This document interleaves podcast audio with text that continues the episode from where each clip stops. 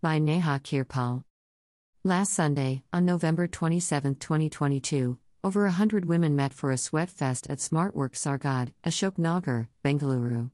They had an hour and a half of workout in three formats 25 minutes of yoga followed by 25 minutes of pilates, a combination of Pilates and boxing, and then 25 minutes of dance, with breaks of 5 to 10 minutes in between.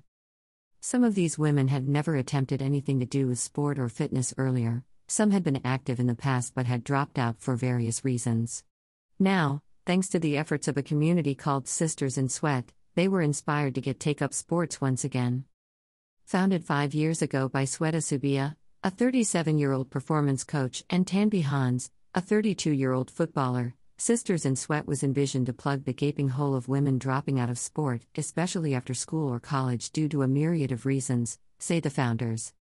The organization has helped thousands of women from all walks of life gain accessibility to sport regardless of athletic ability, age, and socioeconomic status.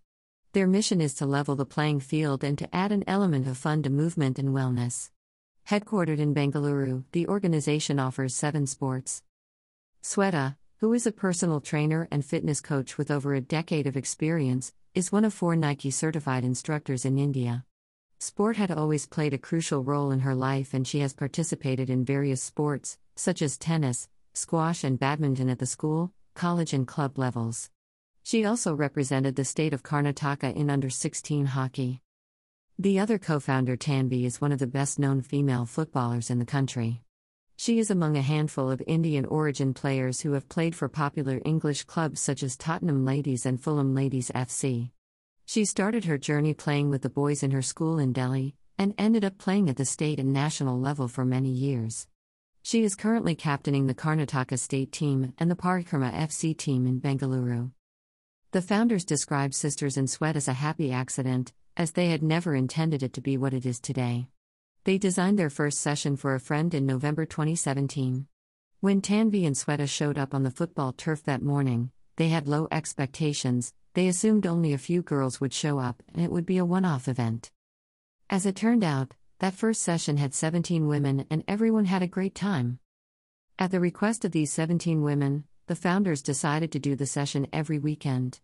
It was just a bunch of friends getting together, Swetha says, looking back. That friend circle started growing gradually through word of mouth. In no time, a WhatsApp group was created, which spread the word further. At some point, we realized that there was a real gap in the market.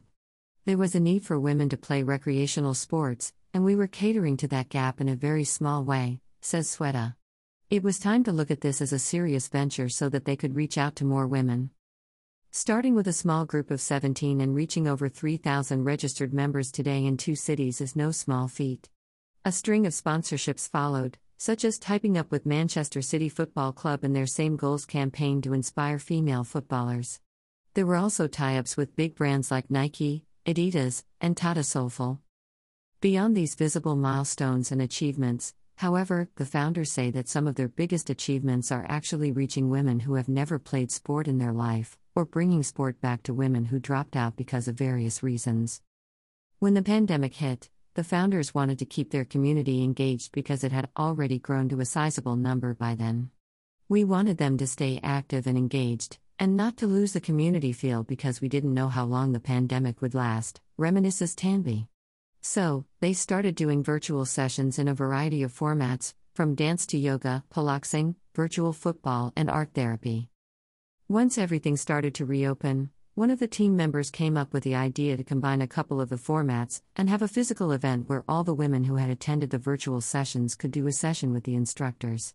That's where the idea of the Sweat Fest came about. The first edition had about 50 to 60 participants, the second edition had about 80, and the third edition, held last Sunday, had more than 100 participants. This year, Sisters in Sweat launched in Mumbai, where the predominant offering is football because of the beaches. Given the success of their beach football sessions there, they plan to launch basketball and many other sports in the city. Every single thing that we put out there and offer to the women gets booked out in a matter of seconds. The response has been incredible. We are really pleased with the welcome we have received in Bangalore and across India, says Swetha. In future, They plan to take the venture to other cities but are content with slow growth, as it will help them maintain quality while maintaining a community connect with members. That will remain our core. The sports that we offer are more of a tool, but it's really the community element that makes us a success, explains Tanvie. Five years down the line, they want Sisters in Sweat to be synonymous with sport for women in India. Tanvie adds, We want women to think of us the moment they think of playing a sport with other women. We want to be a household name in this regard. We hope to change the culture around how sport is consumed by women, especially after a certain age. We want to provide easy accessibility and really build a community for sports for women. That's a lot of hard work and sweat ahead for them, but these women certainly have what it takes.